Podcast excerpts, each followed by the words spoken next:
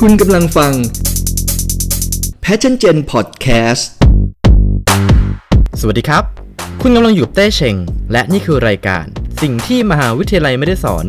รายการที่จะพาทุกคนไปซิดอินในคลาสที่คุณไม่เคยเรียน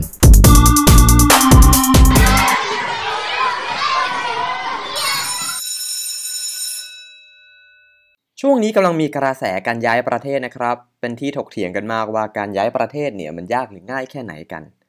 แล้วจะต้องเตรียมตัวเตรียมใจกันยังไงบ้าง แต่ละประเทศก็จะมีรูปแบบ มีวัฒนธรรม มีการเตรียมพร้อมและความยากง่ายในการใช้ชีวิตต่างกันไป คลาสในวันนี้เราเลยจะมาพูดคุยกันเกี่ยวกับการย้ายไปใช้ชีวิตและทำงานในประเทศญี่ปุ่น ซึ่งคลาสนี้นะครับเราได้มีโอกาสพูดคุยกับพี่ปอย จิดาภาโอสวะ ที่ได้มีโอกาสไปทำงานและสร้างครอบครัวที่ญี่ปุ่น ญี่ปุ่นจะเป็นอย่างไร เหมาะกับการเริ่มต้นชีวิตใหม่หรือไม่ ไปติดตามฟังกันได้เลยครับ ค่ะชื่อปอยนะคะ ก็คือจบศิลปศาสตร์ธรรมศาสตร์เรียนเอกญี่ปุ่นนะคะ เมื่อหลายเมื่อนานมาแล้ว แล้วก็คือย้ายมาที่ญี่ปุ่นตั้งตอนนี้แปดปีแล้วค่ะ ตอนนี้ทำงานอยู่ที่บริษัทที่ญี่ปุ่น ก่อนหน้าที่จะย้ายมาจริง ๆ ก็คือได้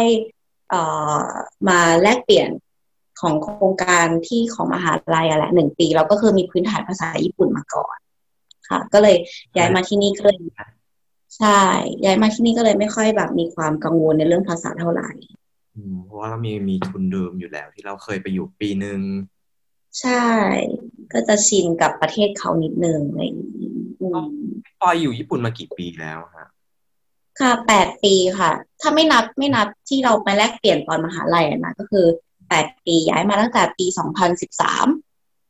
แล้วแล้วพี่ปอยไปทำอะไรที่ญี่ปุ่นนะก็ตอนนี้ทำงานทำงานอยู่ก็คือที่ย้ายมาจริง ๆ ก็คือ เอ่อจริงๆเราจบจบมหาลัยที่เมืองไทย แล้วก็ทำงานที่เมืองไทยก่อนมาปีกว่าๆแล้วก็เอ่อตอนแรกจะขอทุน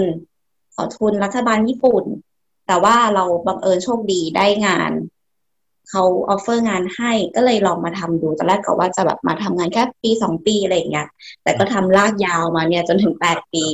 แล้วก็แต่งงงแต่งงานปักหลักปักฐานอยู่ที่นี่มาเลยค่ะ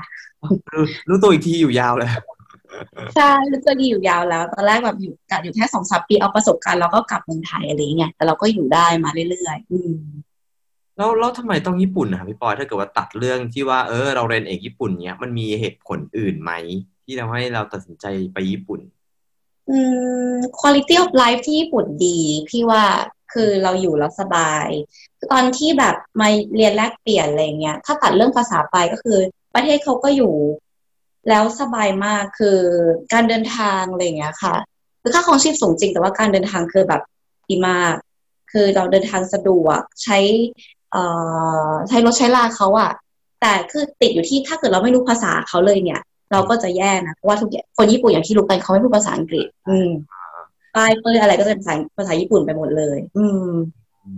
ก็ต้องมีแบ็กกราวน์หน่อยเรื่องวัฒนธรรมเขาเรื่องภาษาอะไรด้วยใช่ไหมใช่นิดนึงอะค่ะ เราจะได้อยู่สบายถ้าเกิดคนที่มาเริ่มใหม่เลยอะไรอย่างเงี้ยอาจจะ suffer ตอนแรก ๆ อะไรอย่างเงี้ย แต่ว่าตอนนี้ญี่ปุ่นเขาก็เปิดรับ คนต่างชาติเยอะขึ้นนะ หมายถึงว่าเออเปิดใจอะค่ะอืมว่าเอ่อทำให้สังคมเขาแบบมีความแบบ global มากขึ้นอะไรอย่างเงี้ย มีความเอ่อผสมผสานของวัฒนธรรมมากขึ้น แต่ว่ามันก็ยังมีอยู่ดีนิดนึงที่แบบคนเขายังติดอยู่กับวัฒนธรรมเดิมๆบ้างอะเนาะอืมมันก็มีบ้าง แล้วอยู่มาแปดปีเนี่ยพี่ปอยเคยเจอการเหยียดชาติเหยียดเชื้อชาติเหยียดอะไรจากคนญี่ปุ่นไหมครับ พี่รู้สึกว่าพี่โชคดีมากพี่ทำงานในบริษัทญี่ปุ่นที่แบบเอ่อมีคนต่างชาติไม่ถึงหนึ่งเปอร์เซ็นต์อะ คืออืมมันในบริษัทมีประมาณสองพันห้าร้อยคน มีคนต่างชาติไม่ถึงสิบคนอย่างเงี้ยค่ะอืมคือพี่ไม่เคยโดนเหยียดเรื่องแบบเชื้อชาติ ในในบริษัทมีคนไทยแค่คนเดียวเองนะ เออ แล้วในในทีมที่พี่ทำพี่ก็เป็นผู้หญิงคนเดียว แล้วก็ตอนนี้แบบพี่ท้องมีมีน้องอะไรอย่างเลยอะค่ะเขาก็ไม่เคยเหยียดตอนที่พี่ท้องคือ คนญี่ปุ่นจะมีเรื่องความละเมิดทางเพศ ละเมิดเอ่อพวก harassment เยอะมากเลยเขาจะมีคำศัพท์ของเขาค่ะ ละเมิดแบบเอ่อคนท้องละเมิดผู้หญิงอะไรอย่างเงี้ยค่ะเพราะเอว่าอแต่ว่าไม่เคยโดนเลยคือเขาก็เหยียดเพศด้วยเหมือนกันนอกจากเหยียดเชื้อชาติแล้ว ที่คนอื่นที่ไม่ใช่ญี่ปุ่นอะไรอย่างเงี้ยใช่ใช่ไม่เคยเจอเลย ไม่เคยเจอเลยคือ เพราะว่าโชคดีที่บริษัทเป็นบริษัทที่ใหญ่อะพี่พูดว่าเป็นบริษัททางด้านการเงินด้วยค่ะ เขาก็จะรักษาบริษัทหน้าเขาเรียกว่า image บริษัทเขาอะ อืม เพราะถ้าเกิดแบบ เอ่อมันมีอะไรคดีอะไรออกไปอะไรเงี้ยก็คือจะไม่ดีต่อบริษัทเขาเขาจะแบบเอ่อมีความรับผิดชอบต่อสังคมสูงอะคนญี่ปุ่น บริษัทญี่ปุ่นนะคะจุดเริ่มต้นที่ทำให้พี่ปอยตัดสินใจไปญี่ปุ่นอะอืมอะไรที่แบบปุ๊บ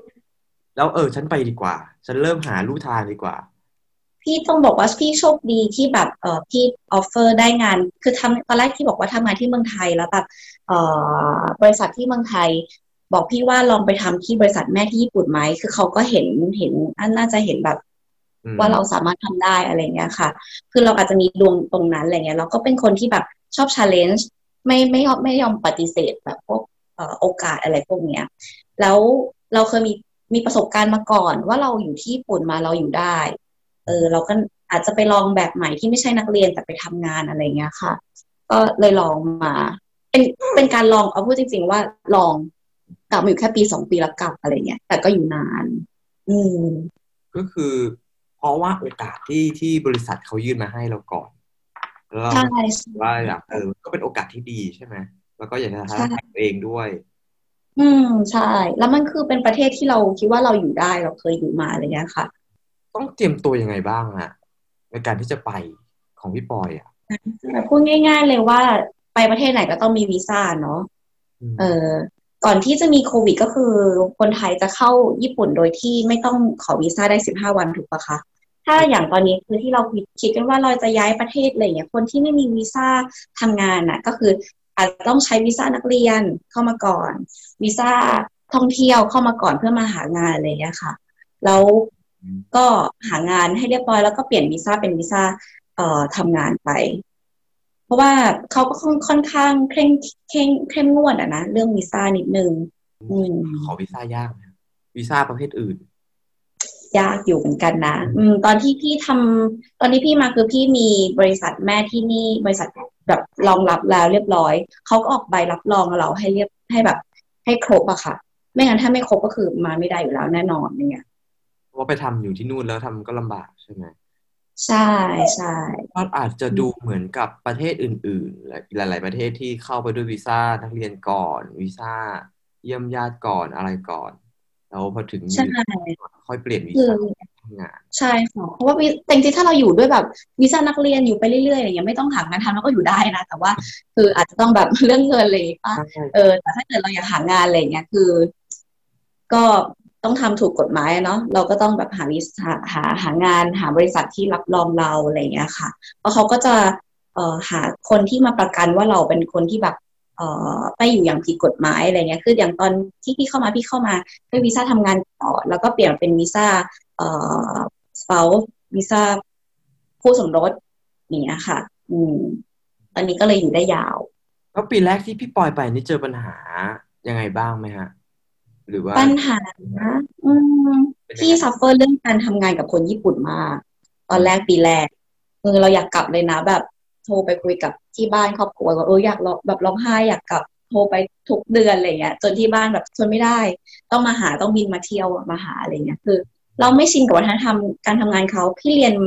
มาว่าวัฒนธรรมคนญี่ปุ่นทำแบบนี้สไตล์เขาเป็นแบบนี้อะไรอย่างงี้ก็จริง แต่ว่าพอมาเจอจริง ๆ อะ มันก็ไม่ใช่การทำงานที่เราเคยทำมาอะไรเงี้ยค่ะ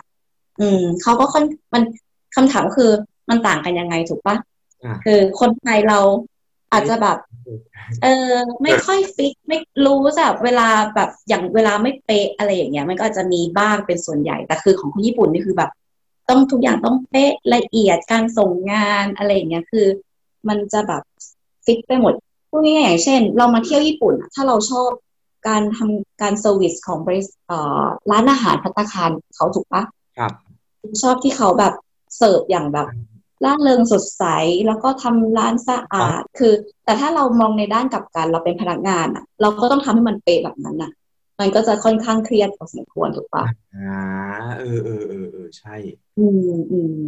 เพราะฉะนั้นพี่ก็ต้องปรับตัวอย่างมากอย่างแรงเลยทั้งทั้งที่คนในทีมคือใจดีมากเออแต่ว่ามัน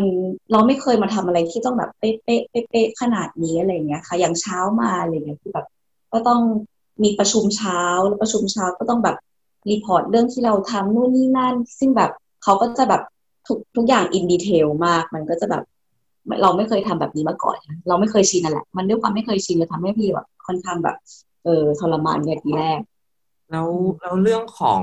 นอกจากการทำงานร่วมกับคนญี่ปุ่นแล้วเนี่ยมีมีเรื่องอื่นอีกไหมฮะ ที่พี่ปอยต้องปรับตัว ปรับตัวเหรอพูดง่ายๆว่าเราก็ต้อง enjoy ไปกับมันทุกๆเรื่องอะเนาะ อือืมมอย่างเช่นแบบอากาศแน่นอนมันก็ไม่เหมือนเมืองไทยค่ะถูกปะเรื่องอาหารการกินอะไรเงี้ยค่ะ คือ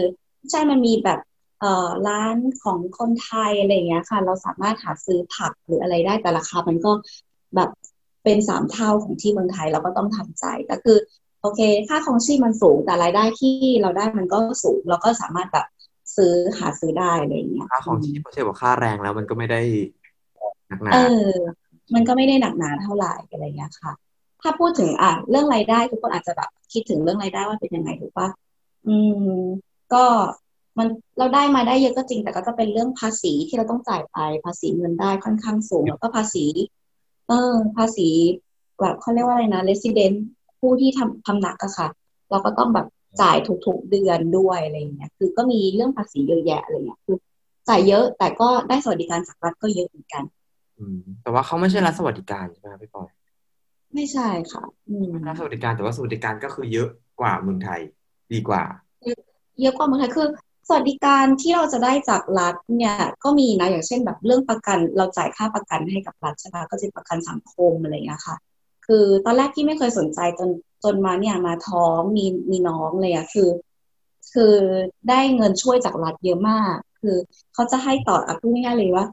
ท้องคนหนึ่งอย่างเงี้ยให้ค่าค่าทำคลอดสี่แสนสองหมื่นเยนตีเป็นเงินไทยก็แสนกว่าบาทอะแต่พูดจริงๆว่าถ้าแบบคลอดในตัวกรุงโตเกียวอะ มันก็ราคามากไปกว่าสี่แสนสองหมื่นเยนอยู่แล้วแต่คือก็มีเงินช่วยอะไรเงี้ยค่ะอันนี้คือเป็นตัวอย่างหนึ่งนะที่เขาช่วยคือก็จะมีเรื่องสวัสดิการของรัฐของสังคมเขาเขาเขาจะมาช่วยเยอะมาก ซึ่งเปรียบเทียบกับเมืองไทยอะเนาะเราจ่ายไปแต่ว่าเราได้อะไรกลับมาบ้างแล้วพี่ก็ไม่รู้เหมือนกันนะพี่ก็ไม่ เออพี่ก็ไม่ไม่เคยใช้ประกันสังคมเมืองไทยก็ก็เริ่มเข้าใจหัวอกคนเสียภาษีแล้วที่มันไม่ได้อะไรเกือบกลับคืนมาเลยอะเนาะเออแต่ที่นี่เขาก็มีแบบระบบเยอะไงแบบ เยอะมากจริง ๆ ที่แบบมีการลดหย่อนอะไรอย่างเงี้ย ซึ่งมันก็แบบดูแบบสนุกสนานอะแบบลดลดหย่อนได้เฮฮาดีชอบชอบเออแล้วมีปัญหาอีกอันหนึ่งที่ อันนี้ไม่ได้พูดถึงเรื่องญี่ปุ่นกับไทยอย่างเดียวแต่ว่าเป็นการศึกษาไทยอะครับ คือค่ะ ไม่ได้สอนเรื่องการคำนวณภาษีการเสียภาษีอะไรอ่าเลยแล้วก็งงมากจบมาปีแรกแล้วแบบอะไรวะเต็มไปหมดเลย อ่าใช่ใช่อะตอนตอนนี้พี่มาพี่ถึงพี่พี่มาถึงพี่ก็แบบงงเหมือนกันนะ เพราะว่าอยู่ที่เมืองไทยเราก็ไม่เคยทำอะไรอย่างนี้มาก่อน แต่ว่าพอมาเริ่มมาวันที่เราก็ต้องเรียนรู้แล้วเป็นแบบภาษีระบบที่ซับซ้อนมากการแบบจ่ายเงินเขาเรียกอะไรนะบำเหน็จบำนาญของเขาอะอะไรก็ไม่รู้คือแบบก็ ต้องต้องเรียนรู้เยอะมากเหมือนกันนะคะ อันนี้อาจจะเป็นคำถามที่ที่ทุกคนสนใจก็คือ ที่ญี่ปุ่นเนี่ย หางานยากไหมญี่ปุ่นหางานยากไหมพี่ลองเอ่อดูตัวเลขอะนะว่าแบบอัตราการว่างงานนะคะคือประมาณสองจุดหกเปอร์เซ็นอันนี้ก่อนก่อนโควิด ซึ่งเมืองไทยอยู่ที่ประมาณศูนย์จุดสี่เปอร์เซ็นถูกปะคะคืออาจจะดูไม่ต่างกันมากแต่แบบ ระบบการทำงานเขาต่างจากคนไทยก็คือ เข้าในบริษัทไหนแล้วเนี่ย ก็จะทำงานไปตลอดทั้งชีวิต อืม ส่วนใหญ่นะ เพราะว่ามันไม่เหมือนมันไม่เหมือนเมืองไทยที่แบบยิ่งเปลี่ยนงานยิ่งเงินยิ่งเอ่อเงินเดือนเยอะขึ้นเขาก็จะดูแบบเออเป็นภาพลบนิดๆนะว่าแบบคนนี้เปลี่ยนงานมาบ่อยอะไรอย่างเงี้ยดูก็ยัไม่งมีภาพเอตี้กับบริษัท ใช่ ดูมีมีมีภาพติดลบอย่างนั้นอยู่บ้าง แต่ปัจจุบันก็มีนะ มีเพื่อนร่วมงานที่แบบย้ายงานบ่อยๆ ก็มีค่ะ แต่คือก็คือจะไม่เสถียรเท่าไหร่อะไร ส่วนใหญ่คนไทยที่ไปอยู่ญี่ปุ่นเนี่ยเขาประกอบอาชีพอะไรกันที่ไม่แน่ใจแต่ว่าก็เป็นพนักงานบริษัทหรือว่าร้านอาหารไทย ส่วนใหญ่เป็นร้านอาหารไทย แล้วก็เอาพูดง่ายๆคือแรงงานเยอะอ่าอืมเท่าที่ทราบมานะคะในภาคบริการเหรอฮะใช่อืมในภาคบริการภาคอุตสาหกรรมก็เยอะนะ อย่างเช่นแบบแถบเซนไดอิบารากิอะไรพวกเนี้ยค่ะ ก็คือจะ เอ่อเป็นแถบโรงงานอุตสาหกรรมอะไรเงี้ยก็จะเป็นเอ่อแรงงานค่อนข้างเยอะแต่ถ้าเกิดเป็นคนที่จบมหาลัยอะไรเงี้ยอาจจะมาทำงานบริษัท ก็มีก็มีที่เพื่อนร่วมงานที่ทำงานบริษัทก็มีเหมือนกันเพราะว่าหลายคนยังไม่มีเห็นภาพในหัวของญี่ปุ่นเท่าไหร่เพราะว่าญี่ปุ่นเนี่ยอะพูดตามตรงๆก็คือ ไม่เหมือนในอเมริกาหรือยุโรปหรือออสเตรเลียที่ดูจะเปิดรับคนต่างชาติมากกว่า อืมอืมอืมเพราะว่าใช่ปฏิเสธไม่ได้ว่าญี่ปุ่นเป็นประเทศในฝันของคนไทยหลายคน แล้วอาชีพที่ญี่ปุ่นเนี่ยเขาเขาต้องการอาชีพอะไรคือหมายถึงว่า ถ้าเกิดไปญี่ปุ่นเนี่ยควรจะประกอบอาชีพอะไรดี หรือว่าเรียนทางสายไหนมา ถึงจะทำงานที่ญี่ปุ่นได้ง่าย ถ้าถ้าถ้าอยากได้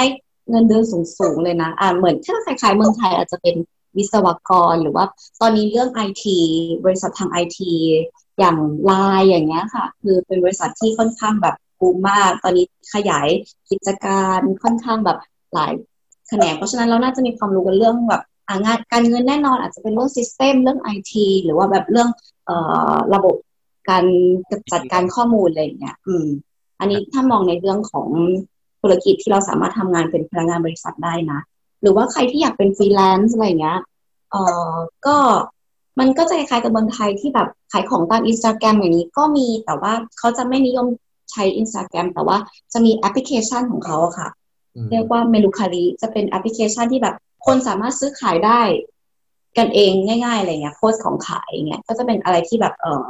เราสามารถทำโดยที่ไม่ต้องเอ่อทำงานบริษัทก็ก็ก็ทำได้ หรือว่าง่ายๆเลยคนไทยเปิดร้านอะเปิดร้านอาหารไทยสอนภาษาไทยอะไรเงี้ยก็มีก็เยอะ อืมสำหรับคนไทยเนี่ย ญี่ปุ่นมันดูไม่ค่อยต้อนรับต่างชาติเท่าไหร่ แล้วจริง ๆ แล้วเนี่ยเขา ต้อนรับต่างชาติมากขึ้นไหมหรือว่ามากน้อยแค่ไหน พี่ว่ามากขึ้นเพราะว่าเอ่ออย่างที่ทราบกันอยู่ว่าปีจริง ๆ มันควรจะเป็นปีที่แล้วที่เป็นเอ่อโอลิมปิกพาราลิมปิกใช่เขาจะรับมากขึ้น แล้วคนญี่ปุ่นก็จะพยายามพูดภาษาอังกฤษหรือภาษาต่างชาติให้มากขึ้นอะไรอย่างเงี้ยค่ะ คือเพราะฉะนั้นคนต่างชาติที่เข้ามาก็จะอยู่ได้เยอะขึ้น คือพูดง่ายๆว่าแปดปีก่อนที่พี่เข้ามาพี่เดินตามตามท้องถนนเนี่ย พี่ก็จะได้ยินภาษาต่างชาติเนี่ยมาจาก นักท่องเที่ยวเท่านั้น แต่ตอนเนี้ยพี่เดินไปพี่ก็จะเห็นแบบ เป็นคู่คู่คนญี่ปุ่นกับคนต่างชาติแต่งงานกันเยอะมากขึ้นอะ เออ เพราะฉะนั้นพี่คิดว่า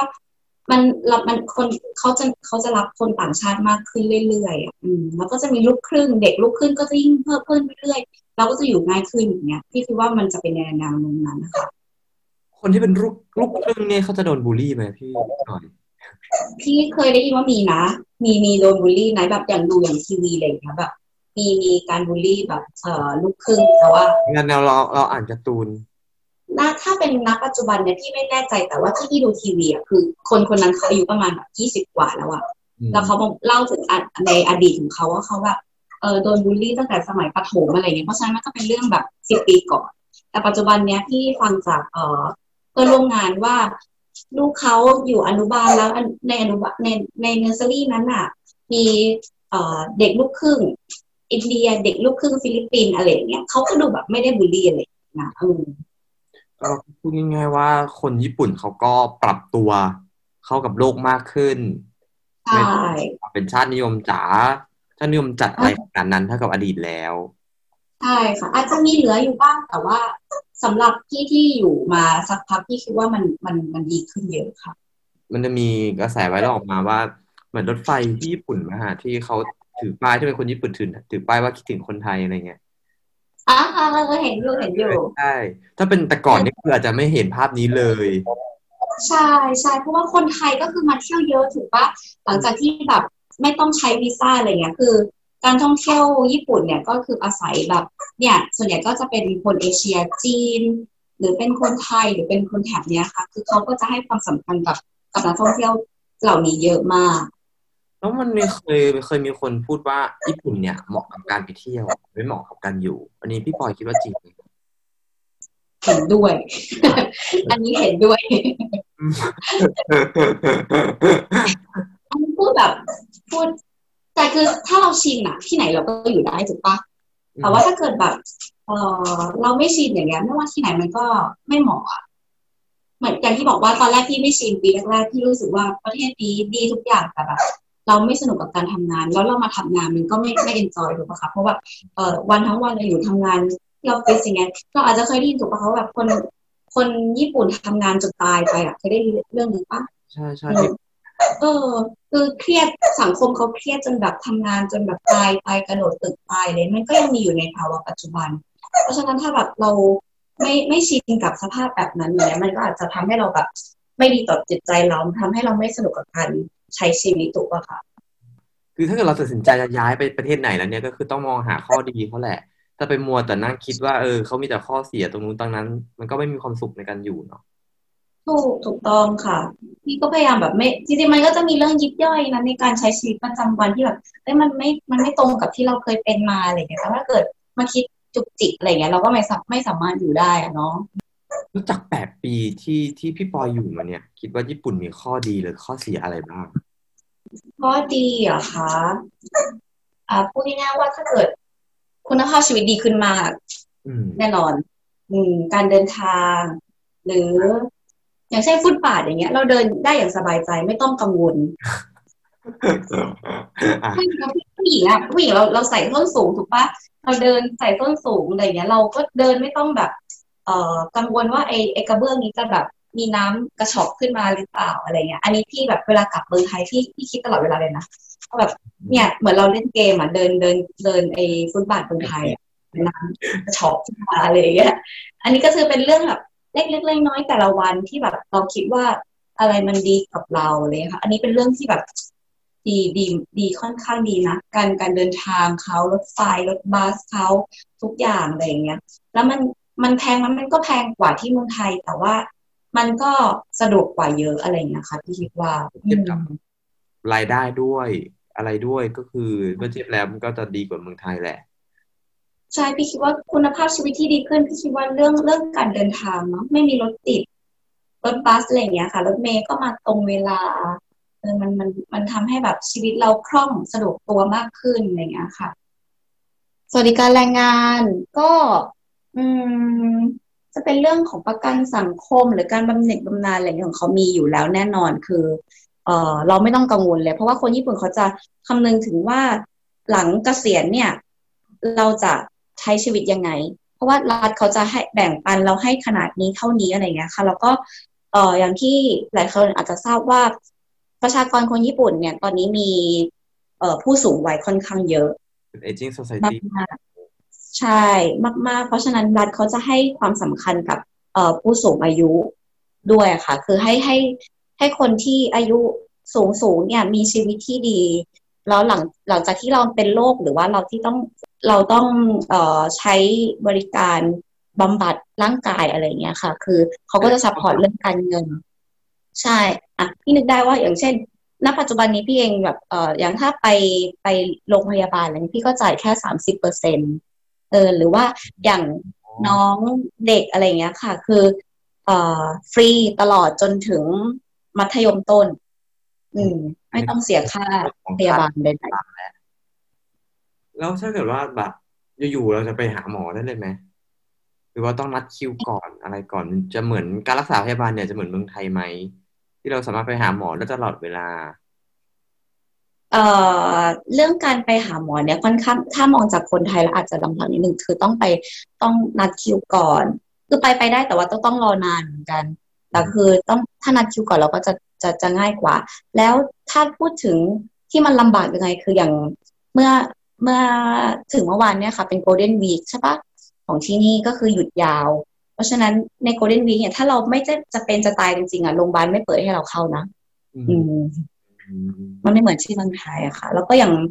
เรื่องธนาคารอะไรอย่างเงี้ย อย่างที่เมืองไทยเราจะมีธนาคารที่อยู่ในตามห้างถูกปะคะ เราสามารถทำธุรกรรมได้เสาร์อาทิตย์หรือแบบหลังทุ่มหนึ่งอะไรอย่างเงี้ย แต่ว่าที่นี่ไม่มี เพราะฉะนั้นเราต้องทำธุรกรรมทุกอย่างภายในแบบสามสามโมงเย็นวันธรรมดาอะไรเงี้ยค่ะ แล้วเรื่องเรื่องสิทธิการลาคลอดอย่างอะพี่ปอยมีน้องเนี้ย เราได้อืมอืมกี่วัน เออ อันนี้พี่ไม่เคยสนใจกับมันเลยนะ จนมาจนแบบเราประสบการณ์ของเราเองคือ ดีมากคือเขามีกฎหมายรองรับออกมาเลยว่า ก่อนคลอดเนี่ย ถ้าเป็นลูกคนเดียวอะค่ะ ก็คือต้องลาคลอดหกสัปดาห์อืมหลังคลอดก็คือต้องลาคลอดแปดสัปดาห์ อันนี้ทุกคนต้องลา อันนี้ตามกฎหมาย ถ้าบริษัทไหนไม่อนุญาตก็คือผิดกฎหมายต้องโดนโดนโดนปรับโดนจับอะไรไปอย่างเงี้ยค่ะ แล้วหลังจากนั้นก็คือเออสามารถลาเลี้ยงบุตรได้จนถึงได้นานถึงสองปีครึ่งถึงสองปี แต่ว่าก็คือไม่มีเงินเดือนนะคะ แต่ว่าก็คือจะเป็นเงินเดือนเป็นเงินช่วยจากทางรัฐเอ่อได้สองได้สองในสามของเงินเดือนของเรา อย่างเงี้ย แล้วถ้าเกิดลาเลี้ยงบุตร ถ้าสมมติเราลาสองปี ครึ่งปีแรก เราจะได้สองในสามของเงินเดือนของเรา และหลังจากนั้นเราก็จะอะโทษทีครึ่งปีแรกเราจะได้ครึ่งหนึ่งของเงินเดือน หลังจากครึ่งปีแรกเราจะได้สองในสามของเงินเดือนของเราเนี้ยค่ะ ก็จะได้ไปเรื่อยๆคือ เราก็จะมีสิทธิ์ลาได้ยาว เราสามารถอยู่กับลูกเราได้แบบปีสองปีอะไรอย่างเงี้ยอืมที่มีเวลาแต่ที่จริงๆเขาโตมาโดยที่ เออ เราคอยดูเรียนดูแลอยู่ ใช่ แต่จริงๆพี่พี่คิดว่ามันเป็น background จากปัญหาสังคมของญี่ปุ่นอย่างหนึ่งคือเขาเนอร์เซอรี่ไม่พอการใช้ชีวิตครอบครัวของของญี่ปุ่นไม่เหมือนกับเราที่มีเรา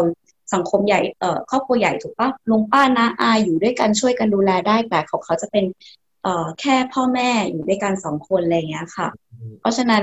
ก็คือต้องให้พ่อแม่หยุดคนใดคนหนึ่งหยุดเลี้ยงลูก รอกว่ากว่าลูกจะได้เข้าเนอร์เซอรี่อะไรอย่างเงี้ยมันก็เลยได้เป็นระบบ จากปัญหาสังคมเกิดขึ้นมาเป็นระบบเอ่อสวัสดิการ เพื่อให้คนได้อยู่ในได้ง่ายขึ้นนะอืมเขาก็ดูหยิบหยิบปัญหาสังคมที่ที่สังคมเขามีขึ้นมา เพื่อช่วยให้ประใช่ชาชนเนี่ยมีชีวิตที่ดีขึ้น ใช่ค่ะ ใช่ค่ะ ที่ล่าสุดนะที่นายกคนใหม่เขาหยิบขึ้นมาคือเรื่อง เอ่อเอ่อการเพิ่มเงินช่วยเหลือสำหรับคนที่ไม่สามารถเอ่อมีบุตรได้อืมเออ เพราะว่าญี่ปุ่นมีปัญหาเรื่องเอ่ออัตราการเกิดต่ำมาก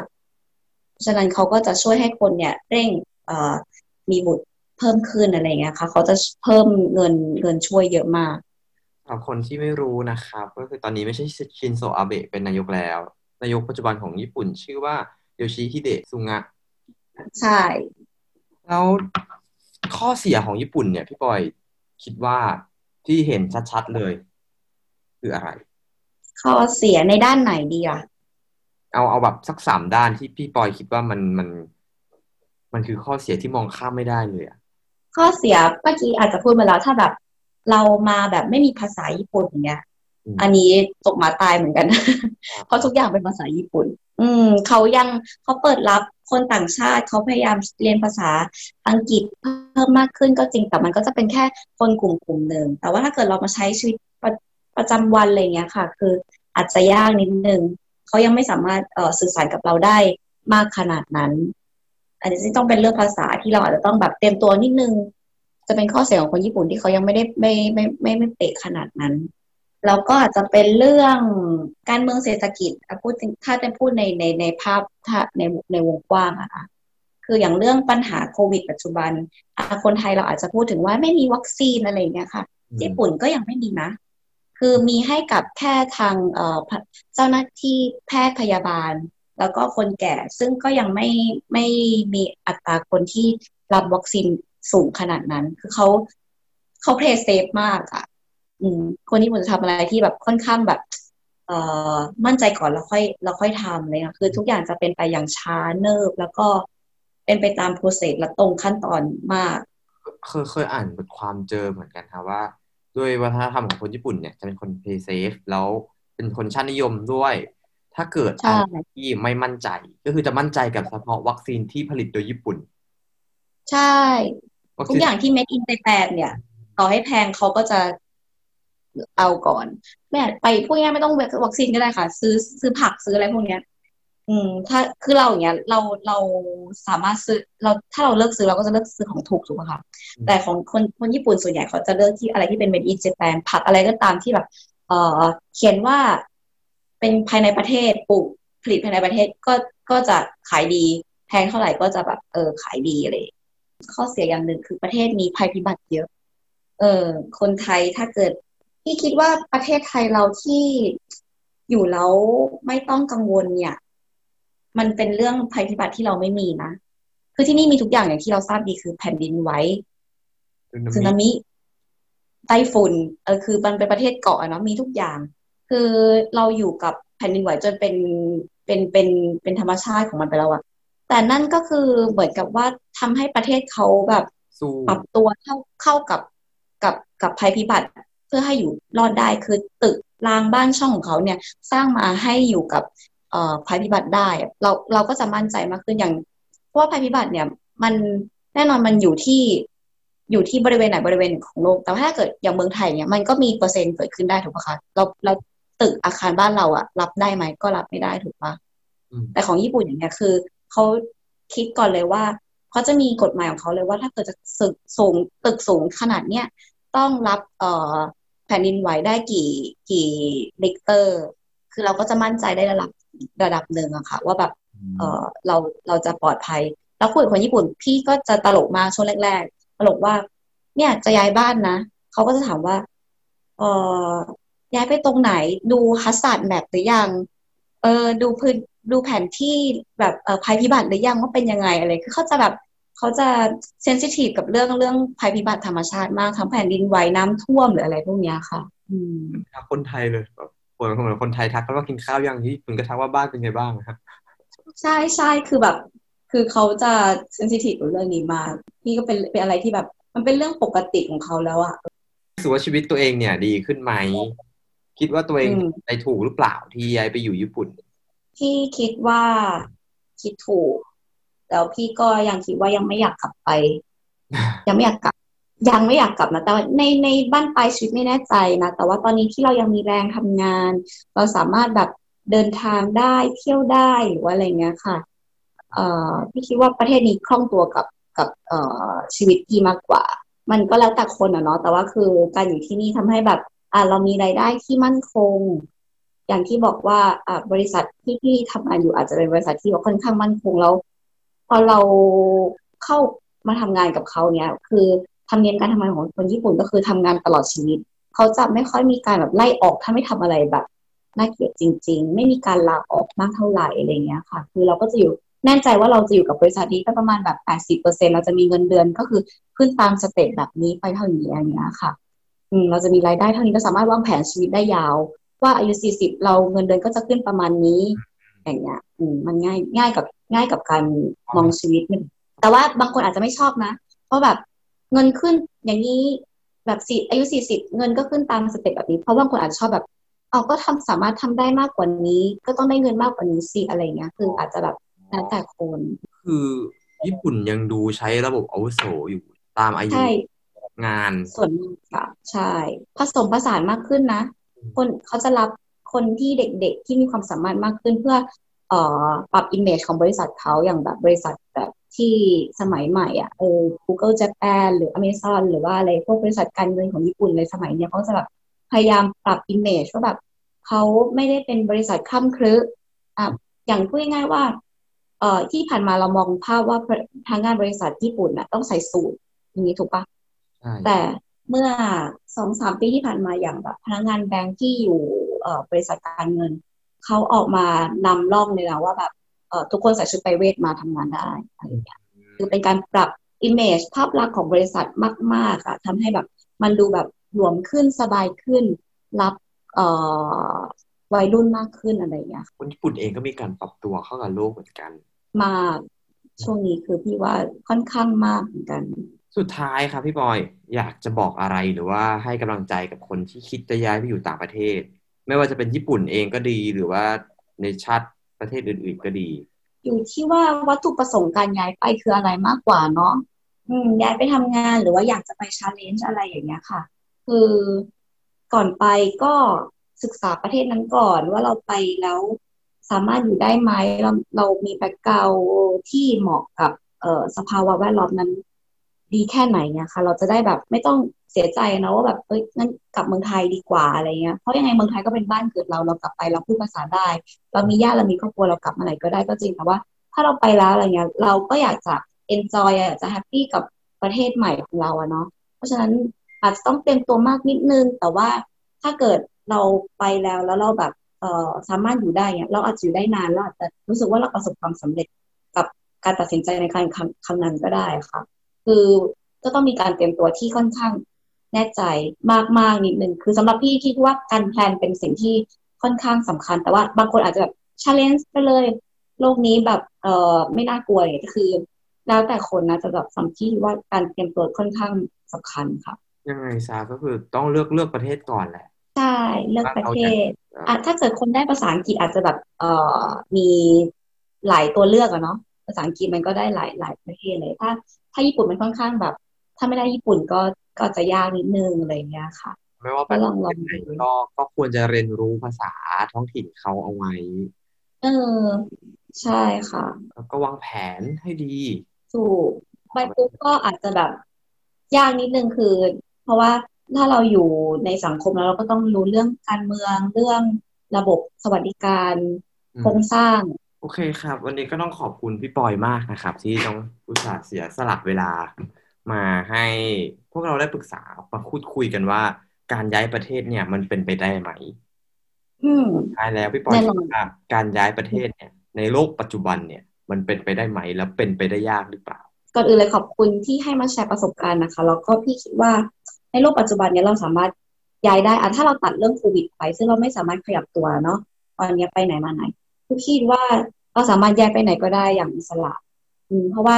มันค่อนข้างจะเอ่อเปิดรับกันมากขึ้นแล้วเนาะแต่ละประเทศเนี้ยค่ะ เราแค่ต้องทำให้มันถูกถูกต้องตามเอ่อกฎระเบียบของเขาแค่นั้นก็พอแล้วอะแล้วหลังจากนั้นเราก็ไป challenge เราก็ได้ว่าแบบเราสามารถแบบ survival ในประเทศเขาได้ไหมคือเรื่องมันก็เป็นอะไรที่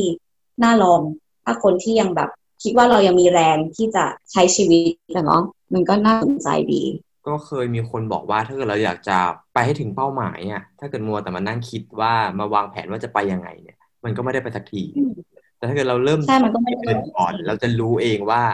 ต้องไปเส้นทางไหนมันถึงจะถึงเป้าหมาย ใช่ใช่พี่คิดว่าการฟังการฟังเทปวันนี้การฟังพอดแคสต์วันนี้อาจจะทำให้คนที่แบบเอ่ออยากย้ายประเทศเนี่ย ก็เริ่มเรียนรู้แล้วนะ มันก็เป็นอีก หนึ่งการวางแผนแล้วอะคือเราได้ข้อมูลแล้ว เอ้ยเราอาจจะไปประเทศนี้ได้เราอาจจะเอ่อมีแรงบันดาลใจเพิ่มมากขึ้น มันก็เราเก็บข้อมูลยิบย่อยๆแต่ละวันเนี่ยค่ะมันก็เป็นการวางแผนเป็นการเริ่มต้นการวางแผนแล้วอะแน่นอนนะครับว่าการย้ายไปเริ่มต้นชีวิตใหม่ในต่างประเทศเนี่ยมันไม่ใช่เรื่องง่าย ที่สำคัญคือก่อนจะตัดสินใจซื้อตั๋วเครื่องบินเพื่อไปเริ่มต้นชีวิตใหม่แล้วเนี่ย เราต้องหาข้อมูลและวางแผนอย่างรอบคอบก่อนนะครับ เพราะการต้องไปผจญชีวิตในต่างแดนที่เราไม่รู้จักใครเลยเนี่ยมันไม่ใช่เรื่องสนุกหรอกนะครับ ที่สำคัญคือเมื่อเราแน่ใจแล้วว่าต้องการไปเริ่มต้นชีวิตใหม่จริง ๆ ก็อย่ารีรอครับ เริ่มเตรียมตัวแพ็คกระเป๋า ซื้อตั๋วเครื่องบิน ชีวิตใหม่กำลังรอเราอยู่ และเมื่อเราไปอาศัยอยู่ในต่างประเทศแล้วเนี่ยนะครับอย่าลืมว่าเข้าเมืองตาหลิวต้องหลิวตาตาม มองหาข้อดีของเขาเอาไว้ก่อนครับ ปรับตัวให้เข้ากับข้อเสียให้ได้ เพราะถึงยังไงเราก็มาอยู่ในประเทศของเขาแล้ว ใช้ชีวิตให้มีความสุขไว้ก่อนดีกว่าครับ